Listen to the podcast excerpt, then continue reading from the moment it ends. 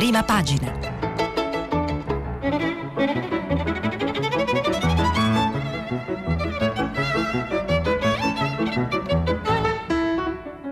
Questa settimana i giornali sono letti e commentati da Daniela Preziosi, giornalista del quotidiano Domani. Per intervenire telefonate al numero verde ottocento zero cinquanta trecentotrentatré. Sms WhatsApp anche vocali al numero tre tre cinque cinque sei tre quattro due nove sei. E buongiorno ascoltatrice e ascoltatori, eh, otto martedì otto dicembre duemilaventi è anche festa, lo dico perché poi lo troveremo anche su un giornale particolarmente eh, legato a questa festa che è l'Immacolata Concezione, anzi lo dico subito così vi dico che sull'osservatorio, eh, sull'osservatore romano ehm, ci saranno, troverete oggi se vorrete eh, eh, comprarlo, ci saranno due pagine che affrontano le complicate questioni teologiche e della vicenda eh, importante dell'Immacolata Concezione. E già che siamo su questo giornale eh, vi dirò che l'avete appena sentito a Radio Tre Mondo, eh, questo giornale apre con eh, la visita di Papa Francesco in Iraq immaginata per il marzo duemilaventuno. Santificate le feste, cominciamo a leggere i, eh, le altre eh, prime pagine come da questa eh, rassegna stampa che così si intitola, e, mh, e con le prime pagine Un fare un po' un sommario dei tantissimi avvenimenti della giornata di ieri e anche della previsione della giornata di domani, che come ricorderete sarà eh, la giornata in cui eh, in Parlamento, nelle Camere, si voterà una mozione che si sta trasformando in voto di fiducia ma vedremo, sul governo, ma vedremo se è davvero così. Allora, il Corriere della Sera apre su governo bloccato tra liti e positivi. Italia Viva contesta la linea sui fondi europei, oggi ancora un incontro. Eh, Il virus colpisce la ministra Lamorgese, la ministra degli interni. Vertice sospeso, Di Maio e Bonafede in isolamento. Sono altri due ministri, quello degli esteri e quello della giustizia. La Repubblica, ricostruzione, ecco il piano, ma è scontro Conte-Renzi. La Stampa, recovery e M E S e stallo, governo chiuso per Covid. Il nostro ascoltatore Stefano, che ieri contestava l'uso della parola recovery, io chiedo scusa ma dovrò usarla molte volte perché così scrivono i giornali e non posso emendarli io. Il Fatto Quotidiano, In, eh, la, l'apertura è questa: Conte, i responsabili, il solito irresponsabile. Nella foto si capisce che si sta parlando di Matteo Renzi. Il Sole ventiquattro Ore, recovery plan da centonovantasei miliardi ma è rinvio. Eh, il Mattino, recovery taglia le tasse, boom di investimenti al sud. E il Messaggero, stesso editore, meno tasse per il ceto medio. Ehm, libero, nuovo farmaco, ecco, Libero ha un'altra apertura diversa rispetto ad altri giornali. Ehm, nuovo farmaco blocca i contagi, un'alter- un'alternativa al siero fi- di Pfizer, creato per fronteggiare l'influenza, poi dato risultati contro il coronavirus. Secondo uno studio in grado di fermare la trasmissione del, bo- del morbo in ventiquattro ore. Il eh, domani, no, tra, mi emendo subito, domani. Eh, essendo mio giornale non vorrei sbagliare io la testata.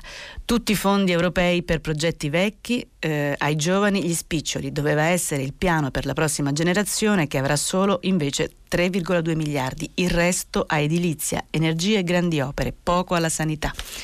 Il Tempo, recovery Giuseppi, il giornale, dal recovery al, re- al ricovero, battuta. E infine La Verità, non infine ancora, eh, più soldi a Verde e Quota Rosa che a sanità, cultura e turismo. Il Dubbio, recovery, brividi ma niente crisi.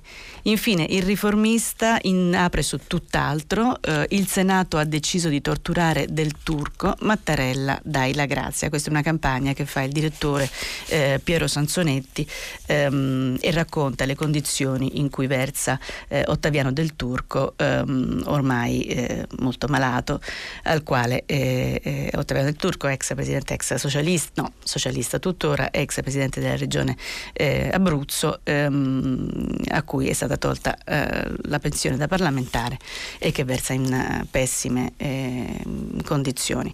C'è una fila, un, c'è una, un filo piccolissimo, esile, ma che voglio segnalare, di ragionamento sui, dir- di, sui diritti ehm, sulla Stampa di oggi. Eh, l'altro, diciamo, l'altra parte del filo è un um, una, delle, una piccola posta di Adriano Sofri sul, so, sul Foglio, in cui eh, dichiara, racconta che aderisce allo sciopero della fame di Rita Bernardini, eh, leader radicale da sempre, come tutti i radicali, eh, impegnati per l'amnistia e per l'indulto, in particolare in questa situazione, ehm, e per un diritto di tratta- del trattamento, al trattamento umano dentro le carceri.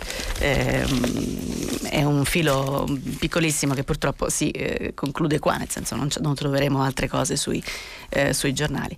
Ma allora parliamo della giornata importante, la giornata insomma concitata, piena di mh, colpi di scena di ieri, e quello che poi si, ci, ci aspetteremo da oggi per oggi.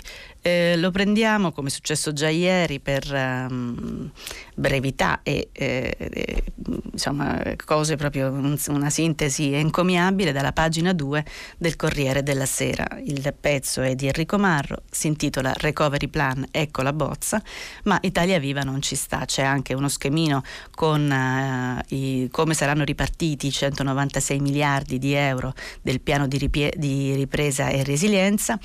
E quello ve, li, ve lo vedrete nel giornale vostro preferito, non ce l'hanno tutti, però insomma è, è la, questa prima uh, ripartizione che è uscita ieri da un Consiglio dei Ministri che, inizio a leggere Marro, il Consiglio dei Ministri di ieri, le cui sorti erano già in bilico per i contrasti della maggioranza sul recovery plan, è stato interrotto poco prima delle diciassette, quando la ministra dell'Interno Luciana Lamorgese ha dovuto lasciare la riunione perché positiva al Covid. L'incidente ha concorso a far terminare il Consiglio senza che si assumessero decisioni sui punti di scontro, in particolare sulla governance, ovvero su chi comanderà e gestirà i flussi di finanziamento che arriveranno in Italia con il programma Next Generation E U, duecentonove miliardi di euro tra prestiti e trasferimenti. Scontro che ha indotto Conte a abbandonare l'idea di regolare la governance con un emendamento alla legge di bilancio per un meno rischioso decreto legge che potrebbe essere esaminato nel Consiglio dei Ministri, che è stato aggiornato ad oggi. Sei linee guida. Per ottenere il via libera, il Premier dovrà superare la contrarietà di Italia Viva rispetto alla cabina di regia che Conte vorrebbe formata dallo stesso Presidente del Consiglio e dai Ministri dell'Economia Roberto Gualtieri, del P D, e dello Sviluppo Stefano Patuanelli, dei cinque Stelle. Meno problemi ci sono invece sul Piano Nazionale di Ripresa e Resilienza, centoventicinque pagine dove il governo illustra come intende utilizzare i duecentonove miliardi success- suddivisi su sei priorità: rivoluzione verde, digitalizzazione, infrastruttura, mh, istruzione e ricerca, inclusione sociale e salute.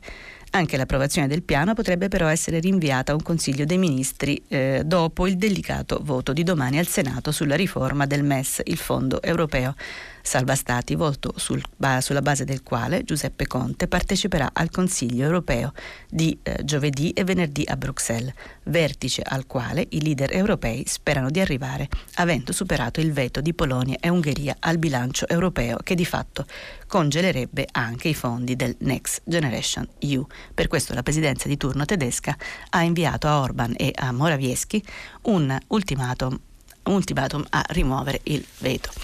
Questa è la sintesi eh, ineccepibile di quello che è successo e di quello che succederà. Sempre da questa doppia pagina iniziale del Corriere della Sera leggo subito le, le parole di una delle protagoniste di questa di questa colpo di scena, insomma di questo stop di ieri, che è una delle leader di Italia Viva ehm, ed è Maria Elena Boschi, capogruppo di Italia Viva alla Camera, intervistata da Maria Teresa Meli, e, e, e dice, il, il titolo dell'intervista è: il governo rischia la, rischia la rottura? Spero di no, ma temo di sì.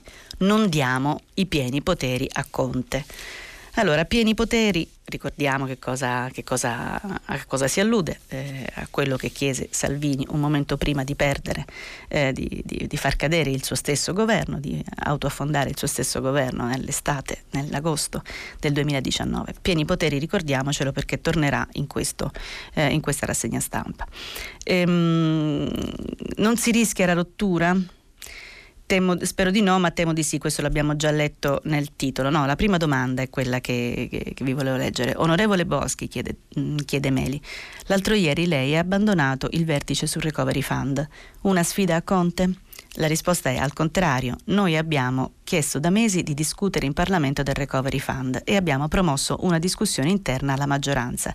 Italia Viva chiede pubblicamente un dibattito alla luce del sole. Il Premier ha fatto un'intervista sabato per dire che aveva già deciso tutto e che eh, si sarebbe creata una governance con trecento consulenti, che i progetti erano già stati predisposti con commessa- commissari in grado di avere poteri sostitutivi rispetto ai ministeri. Noi non sfidiamo eh, il Premier. Stiamo solo difendendo le istituzioni di questo paese.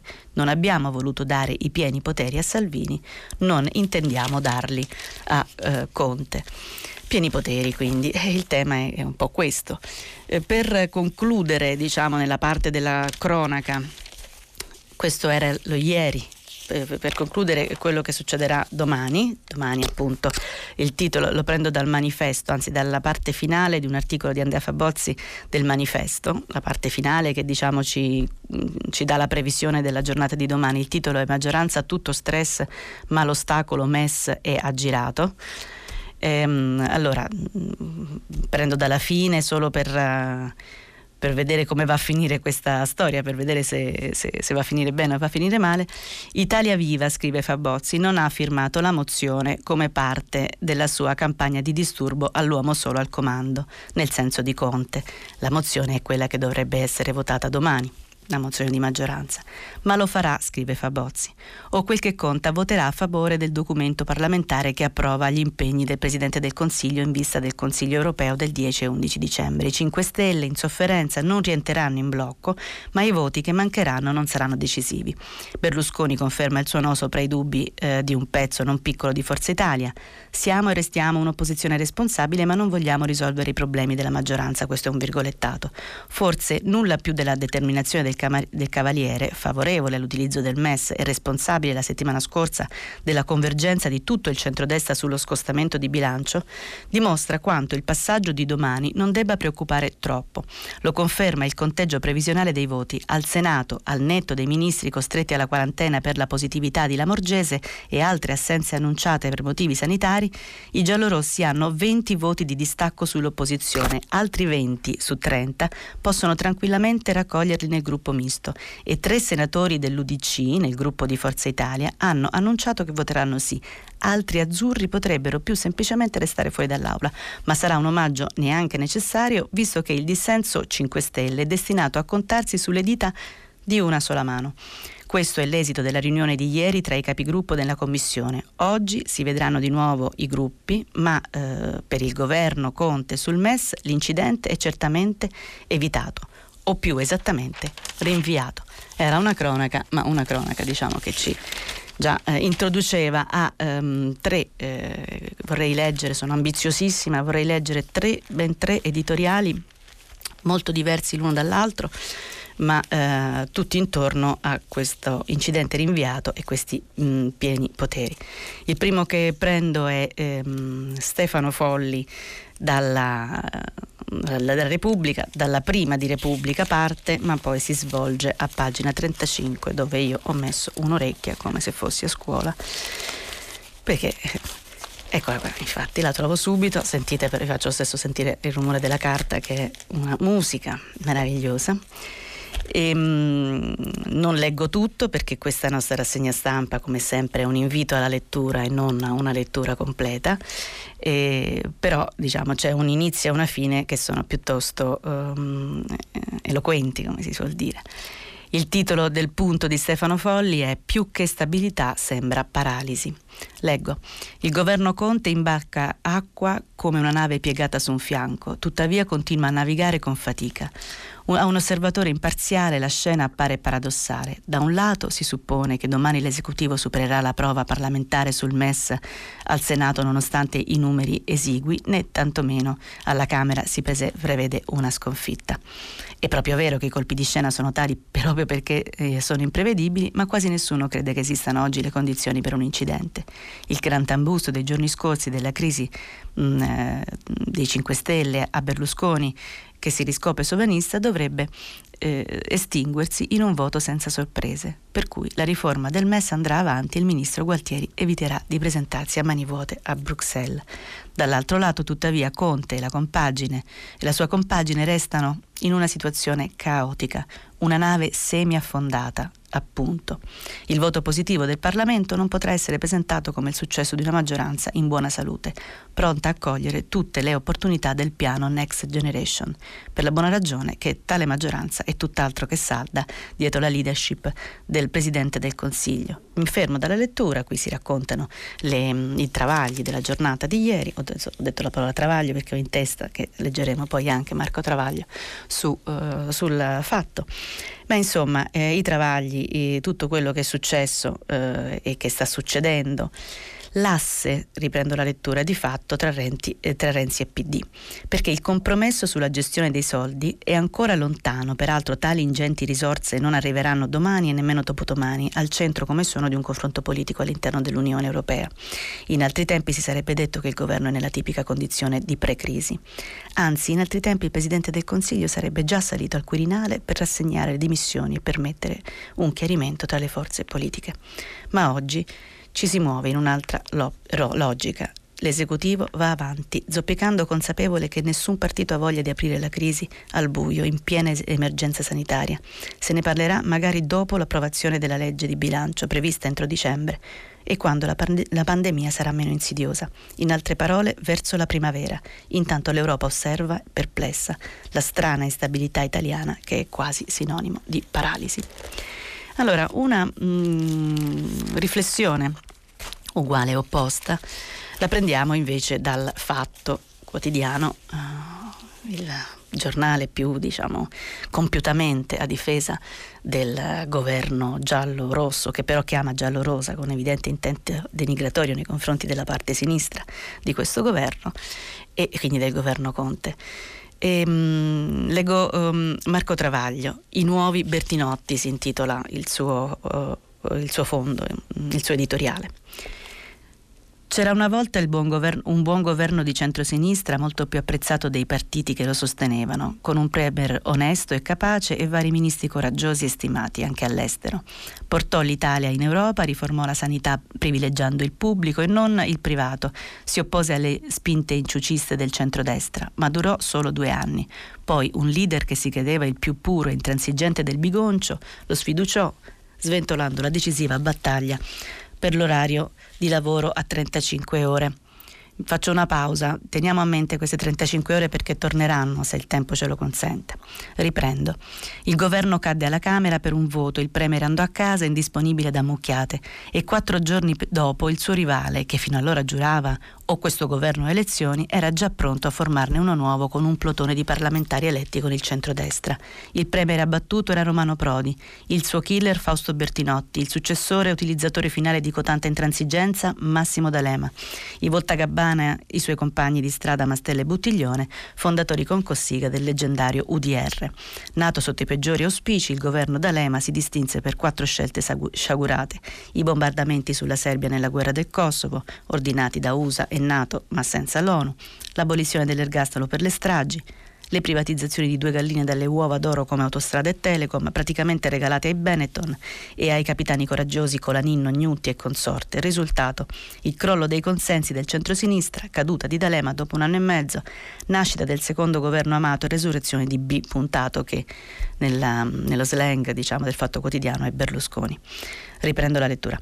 Che nel duemilauno, Berlusconi, rivinse le elezioni e tornò al governo come nuovo. Il copione sta per ripetersi nel duemilaotto ai danni, stava per ripetersi nel duemilaotto ai danni del governo Prodi due, se le manovre dei compagni Rossi e Turigliatto, anch'essi purissimi e intransigentissimi, scusate, intransigentissimi, non fossero state anticipate dal ritorno di Mastella alla casa del Papi.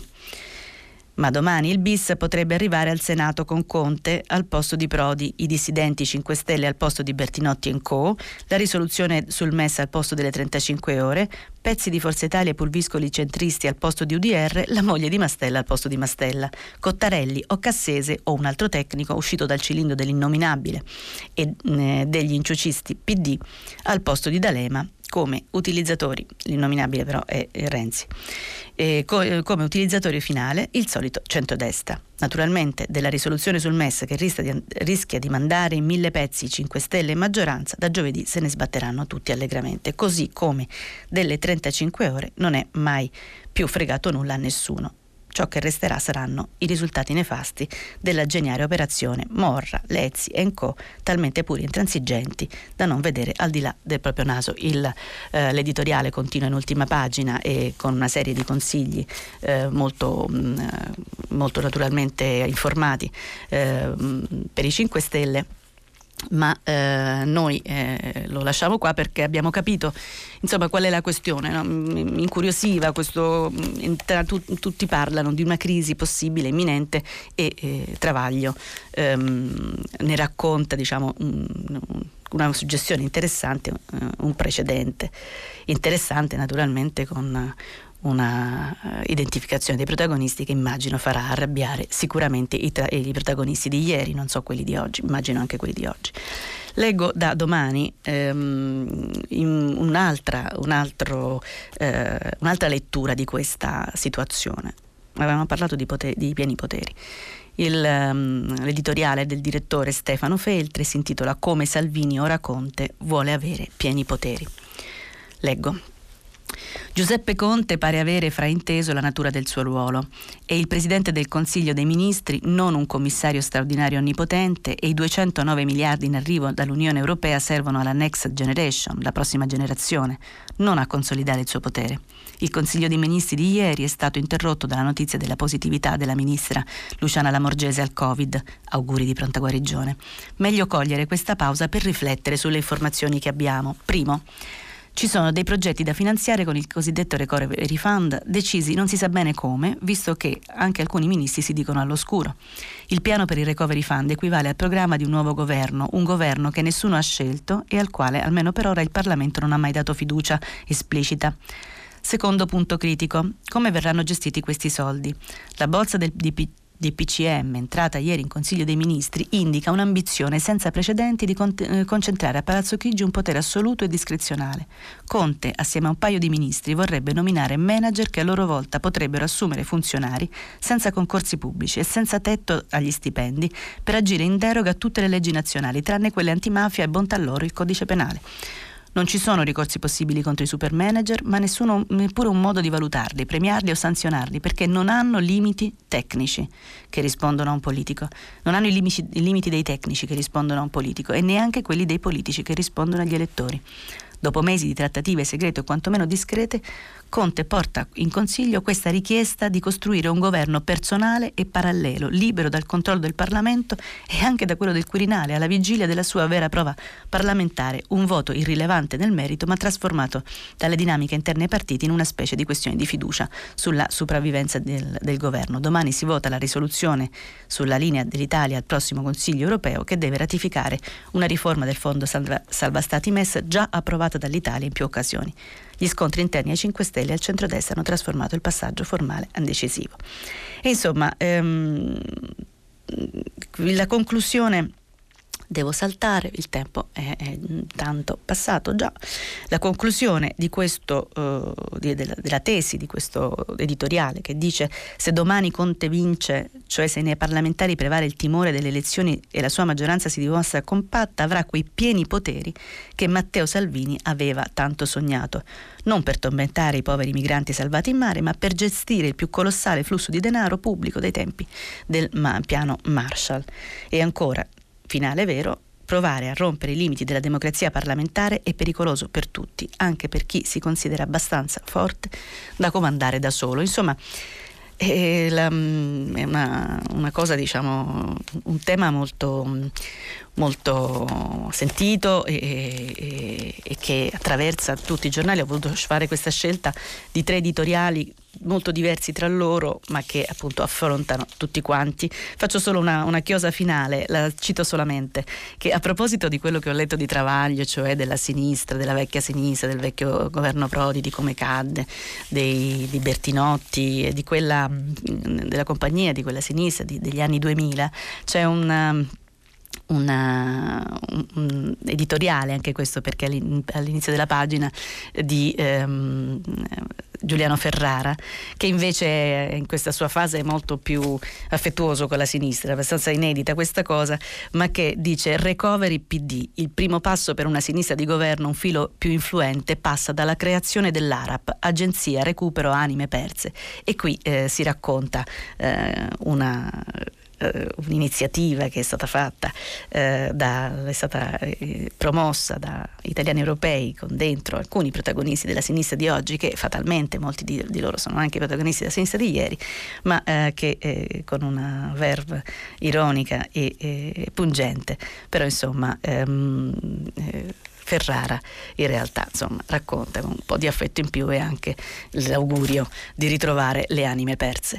Allora cambiamo pagina, perché ci sono molte cose. De- vi debbo assolutamente una, mh, una notizia che, che purtroppo devo dare.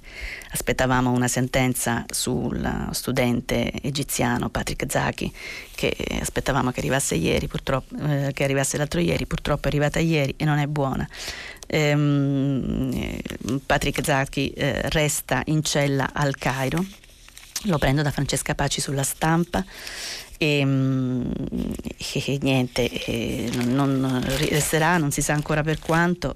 La pagina è la diciannove, anche qui dovrei aver fatto un'orecchia. E, e, insomma non è andata bene e, e, e purtroppo eh, con, eccola qua, Zaki, la scure del Cairo, altri quarantacinque giorni in cella. Amnesty eh, chi, eh, insiste e dice che chiede che l'Italia chieda a sua volta un atto eh, um, umanitario. Prolungata la detenzione dello studente egiziano, decisione vergognosa, dice appunto eh, eh, Amnesty International, fategli trascorrere il Natale a casa. È andata male invece e, e bisognerà aspettare ancora eh, chissà quanto Per, uh, per vedere Patrick tornare agli studi della sua Bologna.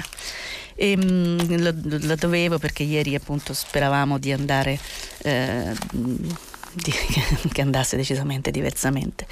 Non ho letto la prima della d'Italia Oggi, la leggo subito, perché dalla prima di Italia Oggi ehm, traviamo un'altra notizia importante, che è il cashback, no? Ricordate il, te- il meccanismo con un'app eh, per cui noi potremo, potremo comprare da oggi, potremo comprare eh, utilizzando le nostre carte di credito e eh, ricevendo dei rimborsi poi in seguito. E purtroppo eravamo stati mh, facili profeti, il cashback inciampa nell'app, siamo, stiamo sfortunati qui in Italia con le app.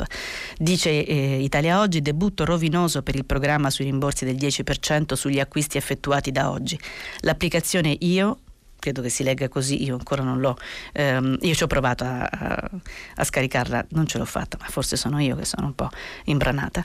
Insomma l'applicazione va in tilt, Palazzo Chigi dice che è colpa delle troppe richieste, qualche giornale ha il racconto di qualche imbranato come me che non è riuscito a scaricarla e mh, non vi leggo il meccanismo, perché proprio pensando a questo ieri ho letto, mi sono sotto, vi ho sottoposto alla lettura della, di come funzionerà questa app, ma al momento non sta funzionando, ma insomma ne parleremo, eh, speriamo meglio nei prossimi, ehm, nei prossimi giorni. Riprendo la Stampa, perché da, mh, dalla Stampa, pagina ventisette, devo leggere almeno eh, i titoli di una notizia. Eh, la scrive Francesca Sforza, che è anche voce di Prima Pagina e mi fa piacere eh, leggerla ehm, in attesa di riascoltarla. Ed è, eh, si intitola così, quel passo di lato di mister Zalando. E, e insomma è successo che Zalando, il fondatore, eh, no non è Zalando, aspettate, aspettate che se non sbaglio i titoli, il, il fondatore di, Sal, di Zalando, milionario, incredibile, Rubin eh, Ritter, ha deciso di mh, mollare insomma a favore del, aspetta, ve lo leggo con le, con le parole di Francesca Sforza, leggo: e da questa mattina occhi puntati sulla signora Ritter, moglie di Rubin, l'amministrazione, l'amministratore delegato di Zalando, il colosso del commercio elettronico, che con un comunicato che ha fatto il giro del mondo ha annunciato che lascerà il suo posto per dedicarsi alla famiglia e dar modo anche a lei di fare carriera. E insomma è, è interessante perché ehm, in realtà Sforza si fa tante domande su questa, ehm, su questa scelta. Eh, traggo solo un passaggio del suo pezzo. A un primo sguardo la decisione di fare un passo indietro per dedicarsi alla famiglia si suppone non, e si suppone non lasciare tutto il carico alla moglie, e si scrive nell'orizzonte di una parità di genere spesso invocata e mai abbastanza condivisa, che fa di Rubin Ritter un uh, modello positivo, quello di un marito moderno che non considera una diminuzione passare più tempo con i suoi figli e avere al suo fianco una moglie dedita alla carriera. Vero è che parliamo di un uomo mh, dai grandi guadagni e dalle molte soddisfazioni accumulate, ma è vero, taglio e riprendo, che mh, anche che più sono celebri i buoni esempi e maggiore è l'effetto che hanno a cascata su chi si trova in situazioni simili, ancorché con minore reddito. In questo caso inoltre c'è anche un altro messaggio che transita, ovvero che l'educazione dei figli non possa essere del tutto delegata a terzi, cosa che si suppone Rubin Ritter potrebbe fare con agio, e che essere genitore possa, possa costituire un'esperienza all'altezza di chi ama le grandi sfide. Allo stesso tempo c'è qualcosa di concesso nel comunicato di Rubin Ritter che fa voglia di saperne di più, eh, di cosa pensi e cosa faccia la sua signora. Ha dovuto rinunciare fino ad ora a trovarsi un lavoro all'altezza, ha detto no a scatti di carriera che avrebbero reso impossibile conciliare lavoro e famiglia, è impiegata in un'azienda concorrente e con lui al vertice sarebbe sempre rimasta la moglie di, e per questo dice occhi adesso puntati sulla signora Ritter, eh, perché chissà che, che, che, che farà. Ma questo insomma è, è curioso sul, sul tema femminista. Eh, voglio segnalare un articolo, no, una intervista di Alessandra Arachi alla ex presidente della Camera Laura Boldrini, che ehm, annuncia che eh, chiederà i danni a Salvini perché dice nel titolo contro di me una campagna d'odio, Salvini sostiene che io voglia la sostituzione etnica. Laura Boldrini si è stufata di ricevere eh, continuamente insulti e dopo aver fatto invece un lavoro egregio di ehm, denuncia di tutti quelli che la insultavano sulla rete, che erano milioni, adesso comincia anche a intraprendere un'azione legale contro eh, Matteo Salvini, una, case, una causa civile al Tribunale di Milano mh, per risarcimento danni per, dice Boldrini, una massiccia strumentalizzazione della mia persona attraverso una campagna d'odio che non ha precedenti, massiccia, duratura e dai toni virulenti. E, e questo era, questo era un, un pezzo della, del, del, del discorso, l'altro della vicenda di Zalando, l'altro ve lo segnalo anche qui solo per titoli, ma è interessante che Avvenire a pagina tre, vi ricordate che abbiamo, eh, che abbiamo parlato delle trentacinque ore di quel governo che cadde sulla richiesta dell'allora rifondazione comunista di Fausto Bertinotti di un orario eh, ridotto a parità di salario? Bene, è, è interessantissimo un pezzo eh, che c'è a pagina tre, che trovate a pagina tre di Avvenire, che, di Francesco Riccardi, e che dice la settimana di lavoro ridotta è una svolta dell'altro mondo, un test di Unilever in Nuova Zelanda e ehm, molte buone ragioni attorno alla e le molte buone ragioni attorno alla riduzione dell'orario. Non più solo, leggo il sommario, non più solo richiesta sindacale, ora sono le aziende a voler sperimentare un migliore equilibrio tra tempi professionali e di vita, contando su incrementi della Eh, produttività. E ancora un altro sommario, tema ricorrente nella riflessione dei cattolici, il Papa lo cita nel suo libro Ritorniamo a sognare. Farlo, dice il Papa Francesco, farlo è urgente, cioè diminuire i tempi di lavoro e liberare dei tempi di vita, ehm, che sono degli investimenti importanti. Zalando, per la vicenda di Zalando stavamo parlando dell'educazione dei propri figli, che è una... Uh, diciamo è forse la cosa più impegnativa che può capitare a una persona che decide di avere figli, e se decide di avere figli però questo deve fare. E, um, andiamo verso la conclusione e abbiamo delle uh, abbiamo una um, eh, una cosa che, che troverò, e cioè che Bob Dylan ha deciso di non ci vado ha deciso di vendere eh, i diritti delle una cosa assolutamente inedita, i diritti della, ehm, delle sue ehm, di tutti i suoi brani, i suoi seicento brani. Adesso lo trovo, in attesa che io lo trovi, perché non ho scritto la pagina, perché lo davo per scontato che era una cosa, sì, Corriere pagina ventitré. E, e insomma il mondo tutto si, si, si interroga su questa scelta che è economicamente stellare, ma insomma è un po' particolare anche dal punto di vista della scelta. Tra l'altro mi fa piacere ricordare questo titolo, questo, questa notizia proprio oggi, che sono quaranta anni, fanno quaranta anni eh, dell'omicidio di John Lennon. Ieri abbiamo letto sulla stampa un pezzo di Gianni Riotta che aveva anticipato La, la, la, la, la data, la notizia, e, e niente, sì, la trovo, ecco qua. Lo scrive mh, di, di Bob Dylan, dell'affare record di Bob Dylan, vende alla Universal tutte le sue canzoni. Scrive un pezzo ehm, nostalgico ma anche, diciamo, incuriosito Matteo Persivale a pagina ventitré del Corriere della Sera. Il cantautore incasserebbe trecento milioni di dollari, è un modo per fare ordine nell'eredità. Sembrerebbe che insomma il, lo scontroso cantautore, ricordate che non aveva voluto personalmente neanche ritirare il premio Nobel ed era il primo cantautore che eh, lo, mh, se, se lo vedeva assegnato, una scelta molto eh, inconsueta, tutto inconsueta, beh, manco è andato a ritirarlo. Beh, insomma, forse ha visto che tutti questi, tutte l'eredità ha, ha fatto litigare male eh, famiglie di suoi colleghi che se ne sono andati prima di lui, e forse ha fatto questa scelta, ma chi lo sa, perché Bob Dylan è eh, la, la, la meravigliosa mente di Bob Dylan, quante cose eh, contiene. Eh, prendo l'occasione per dirvi, non ne parlo mh, lungamente perché prima decidete voi eh, se do- dobbiamo parlarne durante la seconda parte, ma poi soprattutto c'è eh, mh, Terza Pagina dopo di noi, che è molto più titolata e molto più competente per affrontare alcune eh, per affrontare i temi della cultura. Ma insomma ieri c'è stata questa eh, prima della Scala del tutto inconsueta fatta Una, un colossal che è andato in onda in tv anche, alla, anche a Radio tre. Ehm, la magia della Scala, dice il Corriere della Sera, eh, lirica, il ballo, le immagini, il galà senza pubblico in teatro, un'inedita prima della Scala senza opera e pensata solo per la televisione, uno spettacolo con ventidue star.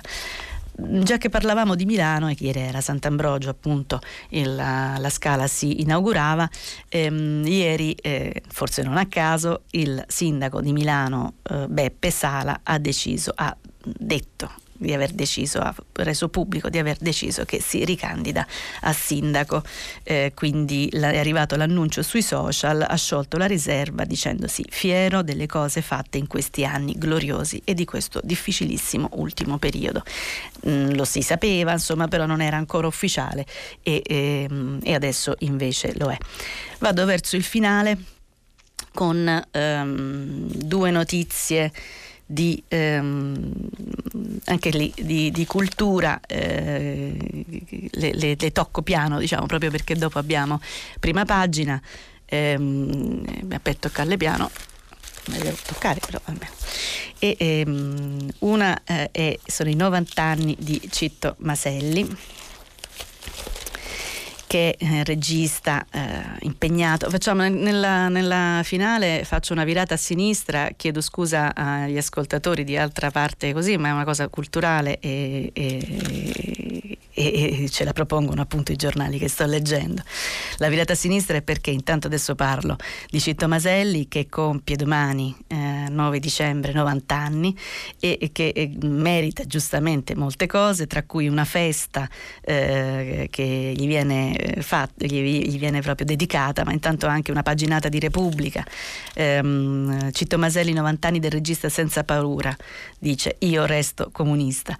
Per festeggiarlo sulla piattaforma dell'ANAC una maratona dei suoi film. "Ho scoperto il cinema", dice Citto, "con i documentari, tutto merito di Andreotti". E eh, il pezzo è godibilissimo perché è il racconto di una vita di cinema, di impegno politico, di storie eh, di storie diciamo complicate e, e di grandi protagonisti che sono stati quelli che lui ha diretto da regista. Dicevo, il, il pezzo è di Franco Montini, che dice appunto "domani Citto Maselli festeggia novanta anni, di cui sessantadue trascorsi sul set. Il regista sarà festeggiato a partire partire dalle dieci con una maratona streaming su Anachino, la piattaforma dell'ANAC, l'associazione degli autori, di cui Maselli è stato a lungo presidente. Ma la cifra tonda del compleanno è un'occasione per ricordi, bilanci, riflessioni. Ecco le sue parole, quindi se volete ehm, leggetevelo eh, perché eh, sono storie dell'impegno politico di questo paese. E siccome parliamo di impegno politico, io non avevo letto la prima del manifesto colpevolmente, ma perché sapevo che sarebbe stata l'ultima. Dicevo che la virata a sinistra è mh, dovuta, è un atto dovuto, perché ieri mentre eravamo insieme in diretta eh, abbiamo avuto purtroppo la notizia di Lidia Menapace, e il manifesto, eh, i giornali, in, tutti i giornali, quasi tutti i giornali per carità, mh, contengono dei ricordi Di, di Lidia Menapace. Il manifesto però la, lo prendo dal manifesto perché Lidia Menapace è stata tra le eh, fondatrici del manifesto. Lidia per la pace si intitola, eh, è la copertina, eh, la prima del, con un bellissimo, del manifesto, con un bellissimo sorriso di eh, Lidia. Lidia Menapace ha lasciato il mondo che aveva cercato di cambiare, dice appunto la prima. E tra i tanti bei ehm, pezzi che ci sono di, ricor- per, di ricordo di, di Menapace, e che hanno scritto in, in tanti, e, e, naturalmente il manifesto ne, ne fa una scorpacciata, è, è tutto leggibile, bellissimo, ma voglio eh, leggere perché non si può fare diversamente quello che è di Luciana Castellina, che era sua amica e soprattutto una fondatrice del manifesto con lei. Non lo leggo tutto, vi leggo solo qualche parola. Lidia Menapace è stata, nella storia del manifesto, insieme parte integrante e decisiva della sua leadership praticamente dall'inizio. È un marziano, non perché era cattolica, di questi ce ne sono stati sempre molti da noi, ma perché fino alla vigilia del suo approdo nel nostro gruppo ancora in formazione era stata democristiana, anzi assessore per la D C nella giunta della provincia di autonoma di Bolzano. Arrivò da sola, non ricordo tramite quale contatto, e fui io a incontrarla per prima, stupefatta, a casa mia. Ho ancora memoria dell'angolo dove ci sedute in poltrona ci annusammo reciprocamente, con sospetta curiosità. Doveva essere la fine del sessantanove, forse ancora prima che fossimo radiati dal P C, ma quando era già, eravamo già usciti, erano già usciti due o tre numeri della mh, rivista. So che non doveva essere ancora il settanta, perché era già presente il primo convegno operaio del manifesto che si tenne a Bologna, Borgo Panigale.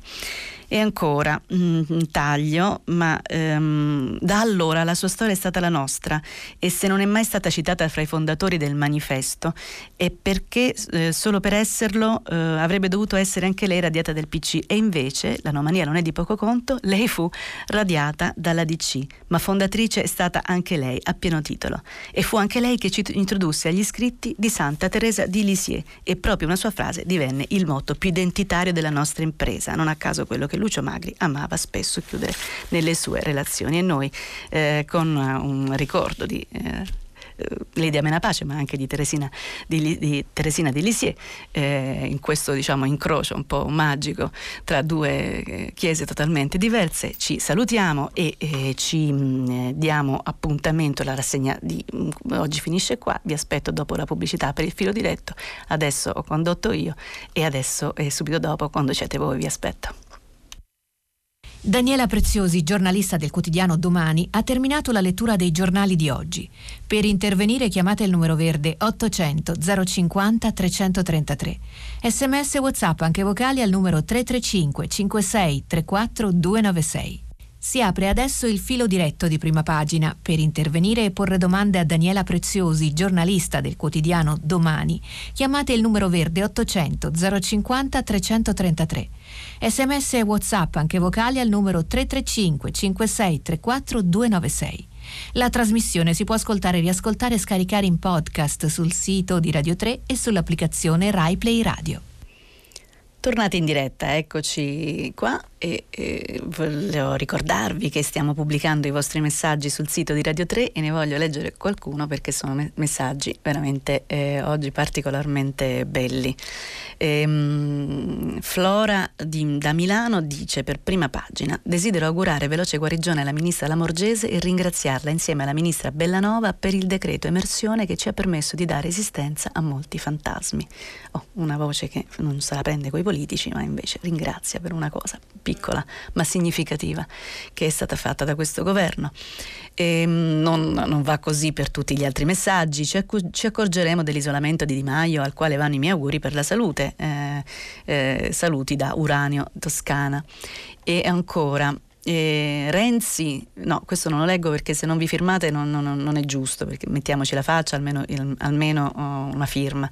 Capisco eh, Berlusconi, Salvini, Meloni, ma che adesso anche Renzi voglia sedersi al tavolo che indicherà dove vanno i soldi europei mi sembra davvero fuori dal mondo. O è vendetta fregandosene del paese? E chi decideva quando era Renzi presidente? Questo dice Giuseppe Aldo. Ancora, Prodi aveva una visione, pure Salvini in nero ce l'ha, ma Conte non ne ha nessuna, anzi non ne ha alcuna, più correttamente dice Eh, scrive Livia Oli, Olivelli. E ancora ehm, no, facciamo adesso qualche telefonata. Pronto? Pronto, buongiorno. Buongiorno. Sono Luisa da Torino. Buongiorno Luisa. Anch'io mi aggancio un po' a questi messaggi che lei ha letto. Io sono preoccupata per questo terremoto che c'è all'interno della maggioranza e anch'io attribuisco a Renzi la mh, maggiore responsabilità.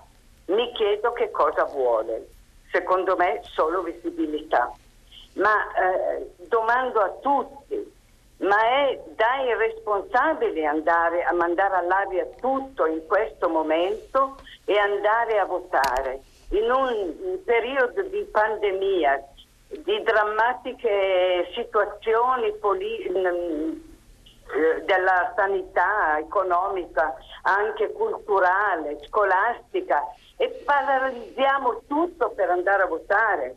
Qual è la scusa che Renzi ha, che Conte ha tutte le sue responsabilità, non ne dubito, ma che sia un dittatore come è stato dichiarato non, non penso.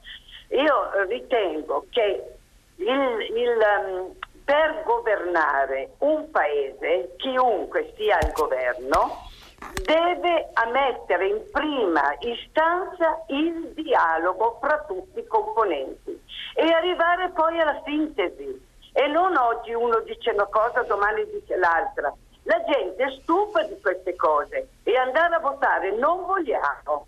Chiedo scusa del mio sfogo, ma per carità. E poi, poi i giornalisti, posso fare una postilla per i giornalisti. Sono qui tutto orecchie. Oggi cade il governo, domani cade il governo, è da un, due mesi che lo si dice. Ecco, questo vorrei un po' di coesione, tutti, tutti, tutti per tirarci fuori da questo problema. Allora Luisa, ehm, intanto eh, grazie. Eh, non era uno sfogo, spero, oltre che insomma a parte la passione della sua voce, immagino che eh, mi sembra che sia una posizione, la chiamerei persino una posizione politica, perché no? Ehm, io non, se posso dire, non voglio citare i grandi, non posso dire di essere stata convinta fino in fondo dalla sua, dalla sua posizione, perché quando lei dice che eh, ci vuole il dialogo, che bisogna governare con il dialogo, questo non è che può riguardare solo una parte della maggioranza, deve riguardare tutti e in primis deve riguardare la Presidenza del Consiglio. Ora io, mh, per chi mi conosce, ma anche per chi non mi conosce, non sono sospettabile di simpatie renziane, lo dico semplicemente perché è la verità, ma eh, in ogni caso per un ministro, per una ministra, per, anche per, le for- per, un pre- per un segretario di partito che stia o non stia al governo, ma che comunque sostiene questo governo e questa maggioranza, ehm, scoprire insomma come funzionerà il piano Marshall del futuro dalle mh, pagine del giornale, secondo me non è una maniera un, fisiologicamente buona per um, assicurarsi la lunga vita. Quindi io penso che i passi di dialogo vadano fatti un po' dappertutto e siccome Conte mh, governa con i voti di alcune eh, forze politiche, deve fare i conti, deve essere capace di mettere insieme tutti quanti, ma anche sapere che ci sono tutti quanti. Purtroppo le, le forze più piccole eh, a volte certo che hanno un problema di visibilità, e non sto qui certo a negare che eh, Renzi eh, sia una, un esponente, insomma, di, di, di, di, di, di, di, di quelli che si fanno spesso notare, per carità, però se possiamo una volta andare al fondo eh, di, questa, mh, di questa vicenda, io mh, ci vedrei questa volta più responsabilità eh, in Palazzo Chigi, intanto perché ce l'ha la responsabilità, perché è Presidente del Consiglio. Poi non sono neanche persuasa eh, fino in fondo sul fatto che si vada a votare, mi sembra una cosa piuttosto improbabile, e mi sembra che, eh, che, che invece l'allarmismo dei giornali è, è a volte è interessato, perché tenere su sempre quest'ansia sembrerebbe che fa vendere qualche copia in più, non sono sicura, però insomma così a volte è semplicemente che non si fanno i conti. Invece oggi abbiamo letto, anche ieri, qualcuno che i conti l'ha fatti davvero eh, e, e ha detto, ha detto che insomma domani non cadrà nessun governo. Altro è appunto un problema politico. E pronto? Pronto? Eccomi. Ah, buongiorno dottoressa Preziosi, bentornata a Prima Pagina. Ben trovato, grazie. Au- auguri per le prossime festività. Grazie. Voglio dire questo. No, però mi dica chi è, così la ringrazio con noi. Ah sì, giusto. Raffaele, e chiamo da Trieste. Grazie. Allora, volevo dire questo. Il meccanismo europeo di stabilità, questo famoso M E S, continua, come dire, a far discutere la politica. L'opposizione a questo strumento è fortissima, e addirittura ho l'impressione che possa rischiare di far saltare il banco della maggioranza, dove tra l'altro non c'è accordo neppure ehm, come dire, tra i partiti che quella maggioranza compongono. Ora eh, vengo alla domanda. Obiettivo del M E S, a mio parere, è fornire assistenza finanziaria ai paesi dell'Eurozona in difficoltà, e io ritengo che noi purtroppo siamo tra questi, perché a parte le mancate riforme da decenni che non si fanno, promesse ma mai fatte, abbiamo, come dire, un debito pubblico altissimo, quasi ormai fuori controllo. Allora, dottoressa Preziosi, ma mi domando, ma come è possibile rinunciare a trentasei miliardi per finanziare a tasso zero l'assistenza sanitaria, assumere eh, medici, personale paramedico, ammodernare la rete osped- ospedaliera per fronteggiare l'attuale drammatica crisi? Eh, la domanda è questa, mi sembra.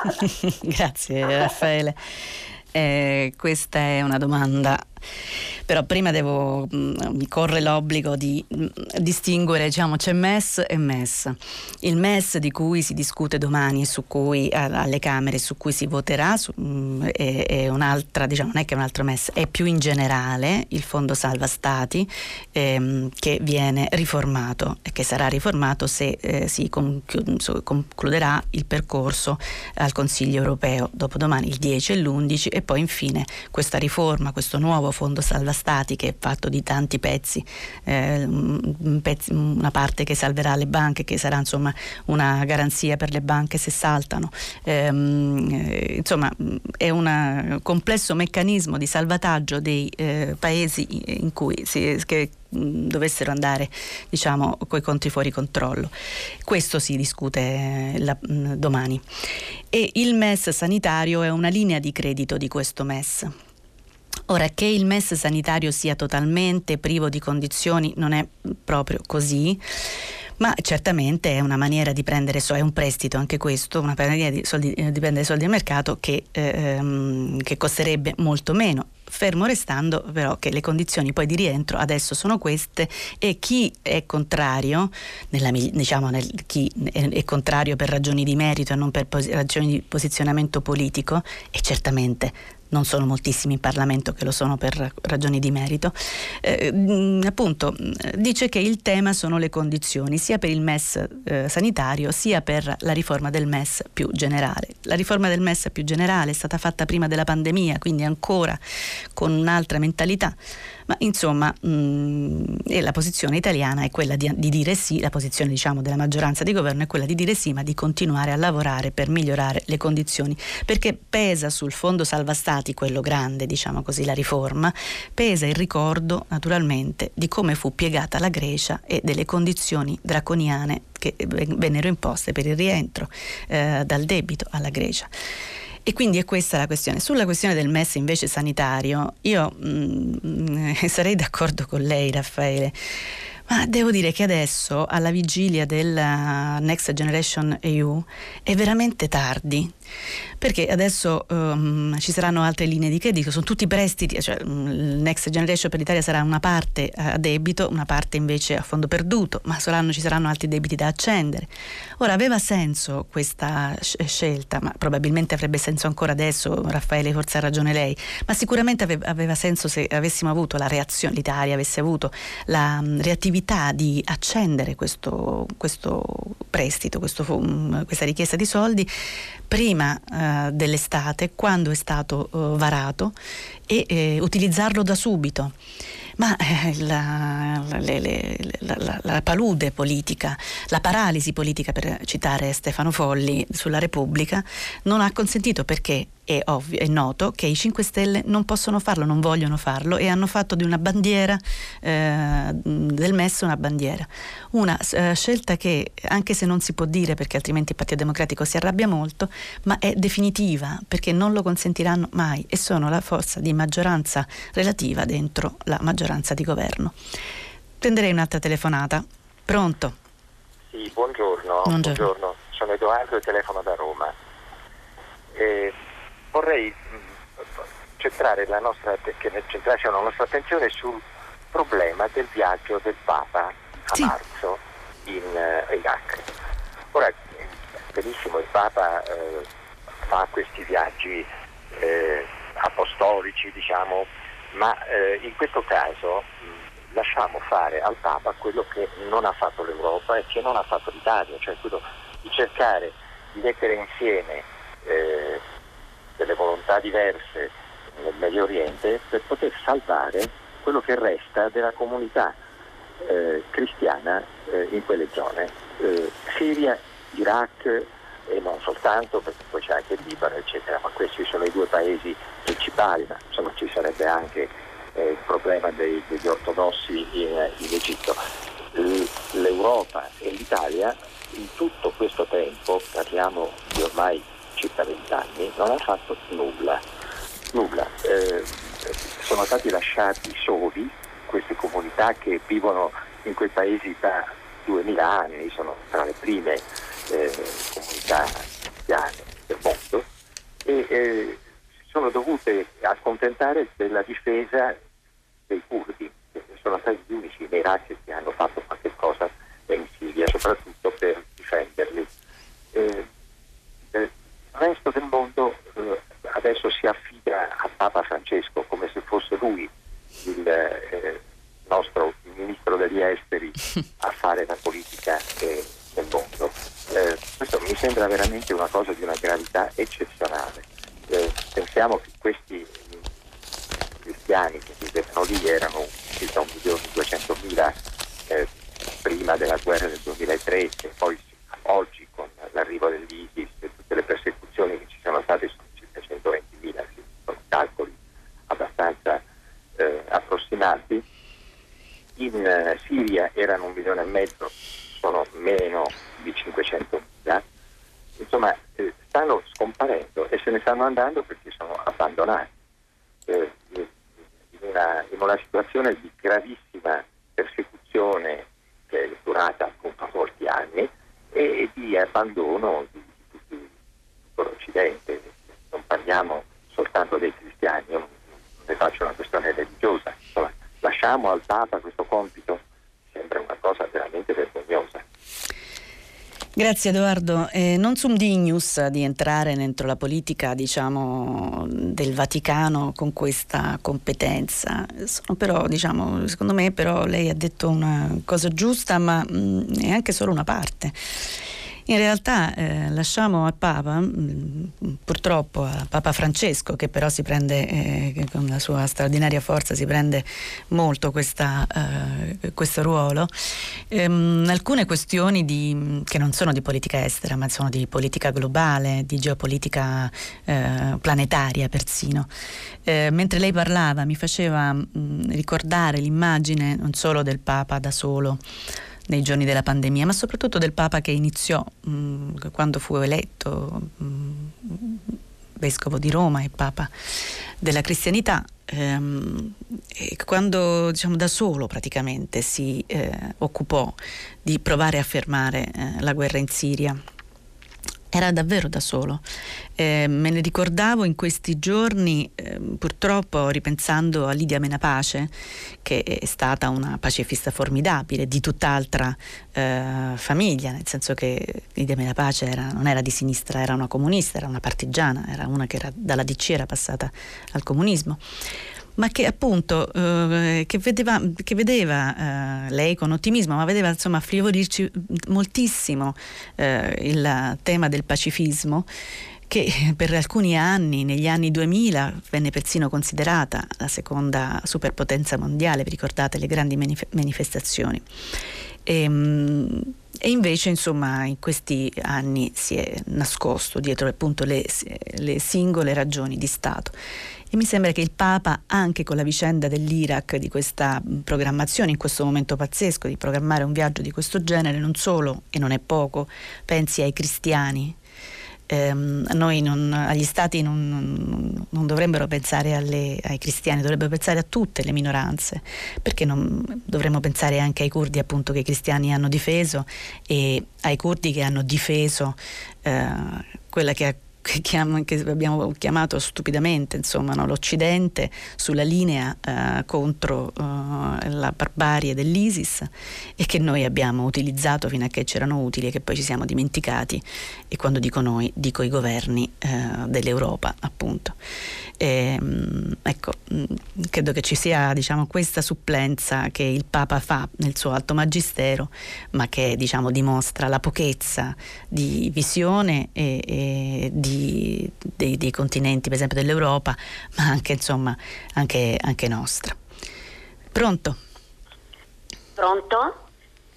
Ecco, Pronto? Lei è in, sì. è in onda. Buongiorno, sono Giussi e chiamo da Catania. E sono molto emozionata perché vi avevo mandato un sms, non mi ero preparata ad intervenire, ma lo faccio volentieri. Ho mandato un sms su eh, la vicenda di Patrick Zaki, sì. Ma ne approfitto per dire qualcosa anche di Giulio Regeni, sì. eh, io ho lavorato e eh, vissuto al Cairo eh, tra il um, millenovecentonovantacinque e il duemila, quindi sotto il regime di Mubarak. Eh, ho, lavoravo per conto del Ministero degli Esteri. Eh, chiunque ehm, ha vissuto in, un pae- in quel paese eh, sa molto bene che eh, nonostante Mubarak fosse eh, il Presidente della Repubblica, lo è stato per trent'anni, rieletto sette volte. Sono regimi. Sono regimi estremamente violenti e crudeli, lo era quello di Mubarak e molto di più quello di Al-Sisi. Ehm, per quanto riguarda eh, Zaki, ehm, io personalmente eh, ho, ho visto eh, con i miei occhi eh, mettere in, in carcere, e quando lo fanno le, le persone spariscono e, ness- e non si sa più nulla di loro.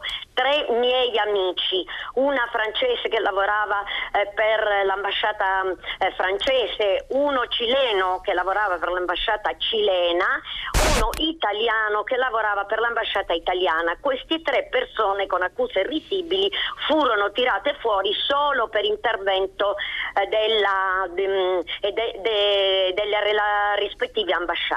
Per quanto riguarda Zaki, eh, Zaki è un ragazzo di religione copta.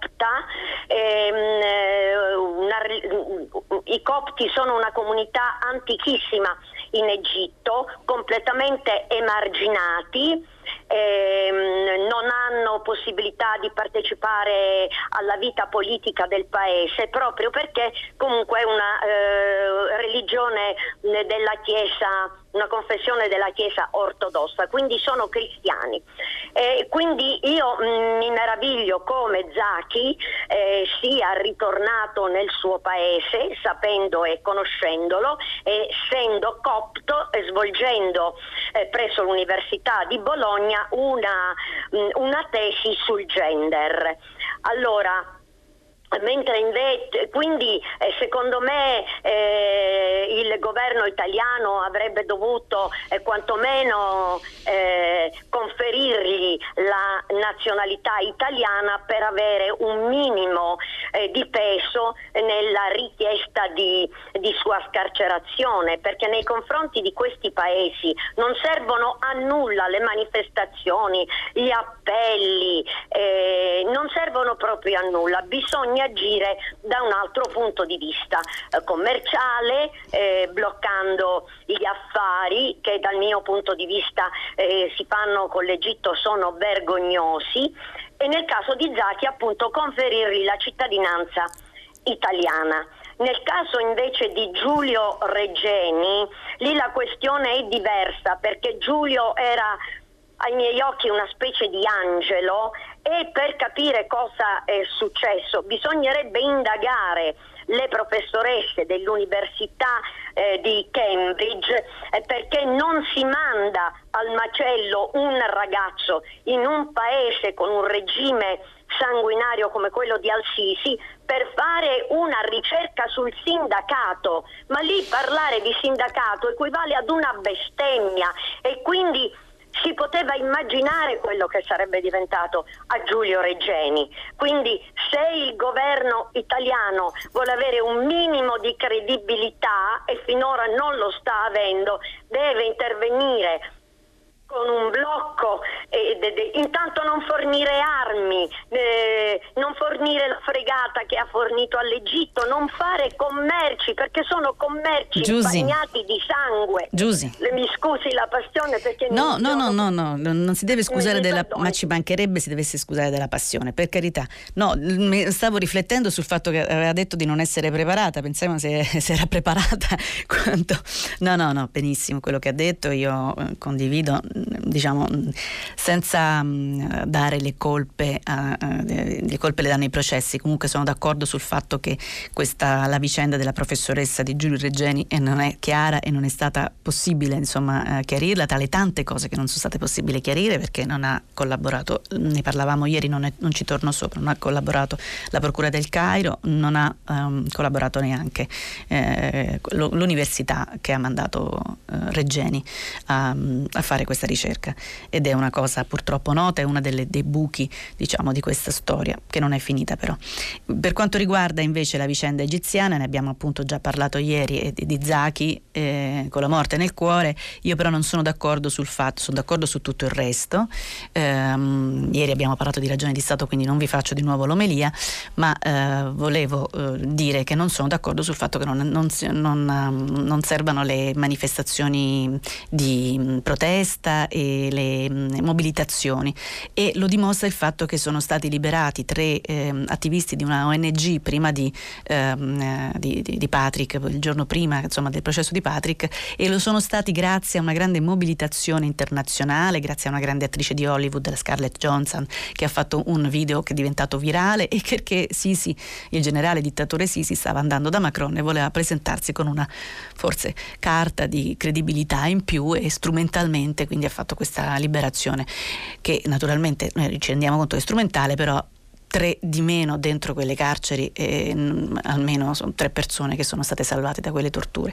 Quindi secondo me invece la mobilitazione internazionale serve sempre, ma naturalmente gli stati debbono fare la loro parte, e, e l'Italia purtroppo non la sta facendo a sufficienza, non l'ha fatta affatto su Giulio Regeni, non la sta facendo neanche su um, Patrick Zaki. Sono d'accordo con Giusy. Devo una risposta a Giuseppina che è andato via adesso, no eccola, è andato da Giuseppina che, dalla, uh, che ci ha scritto un messaggio e dice: qual è il motto di Santa Teresa di Lisieux che veniva citato da Lucio Magri, indimenticabile e infelice Lucio? Ha ragione, perché io leggendo Luciana Castellina vi ho detto che c'era il motto di Santa Teresa di Lisieux, la grande mistica, ehm, che accomunava eh, la mistica Alla, alla mistica del manifesto de, e, e, però non vi ho detto qual è il motto. Il motto è il seguente: noi non contiamo niente, ma dobbiamo operare come se tutto dipendesse da noi. Una questione che riguarda le perso- le, le, la responsabilità personale. Un'altra telefonata, pronto? Pronto? Buongiorno. Buongiorno. Sono Katia, telefono da Foggia. Eh, a proposito della buona notizia che ci ha dato, che non a caso viene dalla Nuova Zelanda governata da donne, eh, sul eh, possibile cambiamento del lavoro, eh, volevo ricordare che già nel duemilanove un gruppo di donne della libreria di Milano ha pubblicato una rivista sottosopra che si intitola Immagina che il lavoro, in cui si dice che il lavoro, come è organizzato anche in tempo di crisi, è lontano dalla vita sia di donne che di uomini, e di qui la necessità eh, di eh, riorganizzare, ma ancor prima di immaginare un altro tipo di lavoro in cui si ricongiunga eh, il lavoro produttivo con quello riproduttivo, cioè il lavoro retribuito eh, con il lavoro riproduttivo che è necessario per vivere, sia per la manutenzione della vita eh, quotidiana, eh, dalla, dalla cura di sé, della casa, dei figli, fino a, a quello della relazione, lav- gran lavoro che è, è rimasto fuori ovviamente dal P I L, e che, ed è possibile eh, modificarlo eh, perché anche per eh, la riproduzione non è solo una questione femminile, ma una questione che riguarda sia uomini che donne, madri e padri, e, eh, ed è possibile solo se anche gli uomini cominciano a eh, vedere le cose come le vedono le donne, che sono più vicine all'esperienza eh, e al sapere della vita quotidiana. Ricordo che la parola economia significa eh, il governo, leggi che governano la casa. E quindi mi sembra, insomma, che stiamo a buon punto eh, se ehm, anche a, a livello internazionale eh, questo, eh, questa necessità di un lavoro che è, è importante per la vita e che va cambiato, perché così com'è l'organizzazione del lavoro è rigido per tutti e non è eh, adatto eh, alla, alla vita di donne e uomini. Grazie Katia, grazie davvero, perché ci dà l'occasione di ricordare una rivista che è stata, diciamo, una pietra miliare, che è sottosopra appunto del pensiero, della, della riflessione eh, del femminismo italiano, che eh, tra le tante cose che ha fatto e che non sono riconosciute è anche appunto ripensare i tempi di vita, e, e che appunto molte delle discussioni che si fanno su questi temi non si sa, ma sono figlie appunto anche di un pensiero uh, della differenza, di un pensiero uh, femminile e femminista. In particolare ehm, si, è, si è molto discusso di questo. È vero che del, della, la diminuzione dell'orario di lavoro è un tema enorme che si porrà, intanto perché diminuisce il lavoro e che quindi in, in qualche misura prima o poi dovremo prenderne atto, e, e anche perché dovremo dare lavoro, eh, valore anche ad altre cose che non sono il lavoro. Ma non voglio farvi l'omelia, voglio solo dirvi che solamente per titoli che si porrà per forza questo tema, perché la pandemia, ehm, l'orrendo virus ci sta ponendo il tema eh, della, mh, dello smart working, che è una cosa, e del telelavoro, che è un'altra, e comunque sono delle eh, due modalità di lavoro del tutto nuove, che sono destinate a rivoluzionare eh, i, i, i luoghi di lavoro e a diventare a volte anche non luoghi.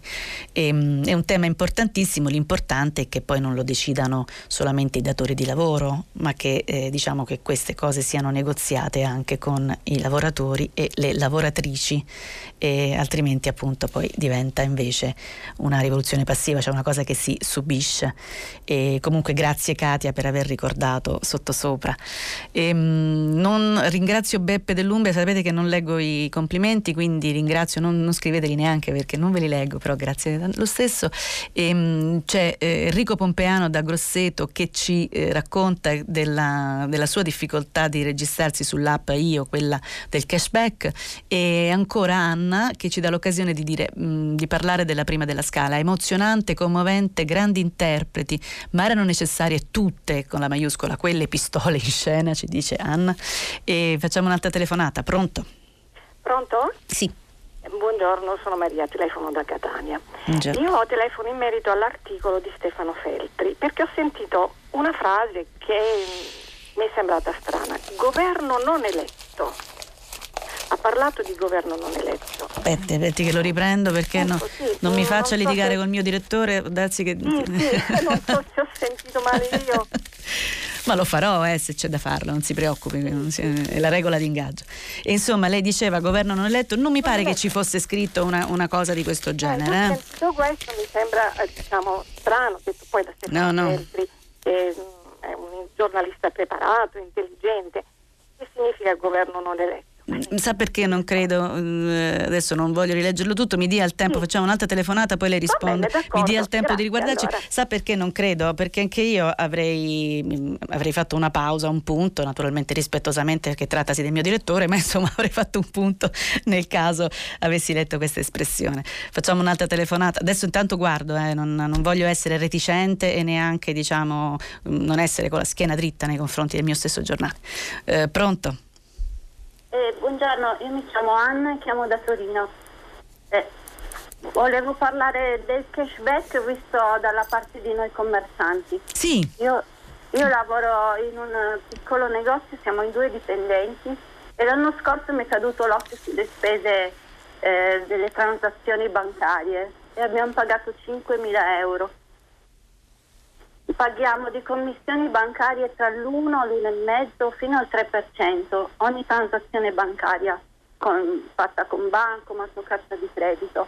E io non ho sentito, forse una volta ho sentito parlare del governo di un accordo che cercavano di fare con le banche per abbassare queste transazioni, e poi non si è più sentito niente, anzi si era sentito fino a cinque euro sarà gratis. Grazie, considerato che in percentuale cinque euro non ci cambia la vita.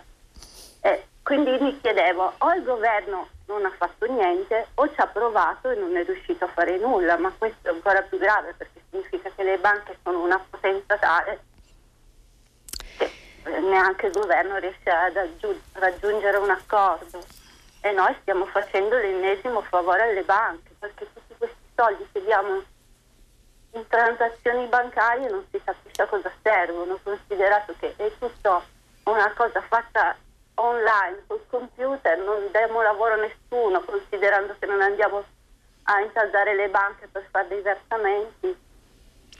E quindi volevo solo dire questo. Grazie Anna, io temo che sia la seconda che lei ha detto, nel senso che ricordiamo che c'era stato un tentativo appunto di abbassare eh, eh, quelle quote eh, eh, dalla, dalla parte dei com- a favore dei commercianti, ma mi sembra che sia andato in, um, in buca, e ha ragione lei che non se n'è più parlato. Però per essere più precisa mi guarderò meglio, perché su queste cose non si può diciamo essere eh, imprecisi, come non si può essere imprecisi sulla questione che mi aveva posto prima ehm, Maria di Catania, e eh, posso ehm, assicurarle che eh, Stefano Feltri non aveva scritto del governo non eletto, non era questo, ma parlava dell'eventuale nuovo governo governo, quello con i manager, dicendo un governo che nessuno ha scelto e al quale il Parlamento non ha dato mai fiducia. Era una cosa, figurata, che riguardava i, eh, i manager, che sarebbero un governo parallelo della, um, del recovery fund, anzi, come vuole che giustamente il nostro ascoltatore Stefano Di Verona, eh, della Next Genera- dei fondi del Next Generation E U. E un'altra telefonata? Pronto? Pronto, sono Serenella, telefono a Ponte Ranica. Volevo ricordare. Io non ho capito, scusi Serenella, da dove telefona? Circa. Lidia, Lidia, che in una piazzetta una sera viene a parlare, è il momento di liberarsi della D C locale che ci invischiava, e a una casalinga come me dà la speranza e fa capire che anche se non si conta niente bisogna agire come se si contasse, e da quel momento la mia vita è cambiata e mi sono impegnata e ho cominciato a vivere pienamente. Volevo ricordare Lidia e dirgli grazie. Serenella, io la ringrazio molto di questo, di questo suo ricordo che ci consente di andare verso la chiusura, come abbiamo fatto anche la chiusura della prima parte. Sapevo di non aver fatto niente di, di, di speciale, ma di dovuto, insomma, di ricordare la figura della partigiana, ehm, ma anche femminista, ma anche pacifista. Ho letto la, l'esse emme esse sulle pistole esattamente per, per questa ragione. Ehm, Lidia Menapace. E anche lei, eh, Serenella, ha messo in relazione con la, ehm, il moto di Teresa di Lisieux, che è quello che Lidia Menapace portò tra i robusti comunisti eh, del manifesto, che nel loro dissenso e nella loro eresia però sempre comunisti erano, quindi insomma quindi avevano meno dimestichezza con la mistica eh, di Teresa di Lisieux, della mistica cattolica. Stiamo finendo, forse abbiamo ehm, il tempo di un ultimo messaggio. No, perché sono solo complimenti. Il M E S sanitario è dedicato alla sanità pubblica, e quando le volpi della sanità convenzionata, nessuna privata, lo hanno capito, allora si sono messi contro il M E S, dice Giuseppe Aldo. E può darsi pure che ci sia questa, um, questa eh, motivazione. Va bene, io adesso eh, ringrazio tutti. Abbiamo un, una telefonata? No, è troppo tardi. No, invece ringrazio tutti e, e vi dico che noi ci fermiamo qui. Dopo il giornale radio, Vittorio Giacopini conduce Pagina tre, a seguire le novità musicali di Primo Movimento e eh, alle dieci, come sempre, Tutta la città ne parla, che approfondirà un tema posto da voi ascoltatori. Potete riascoltarci dal sito di Radio tre, e intanto vi ringrazio e noi ci vediamo domani mattina. Buona giornata a tutte e a tutti.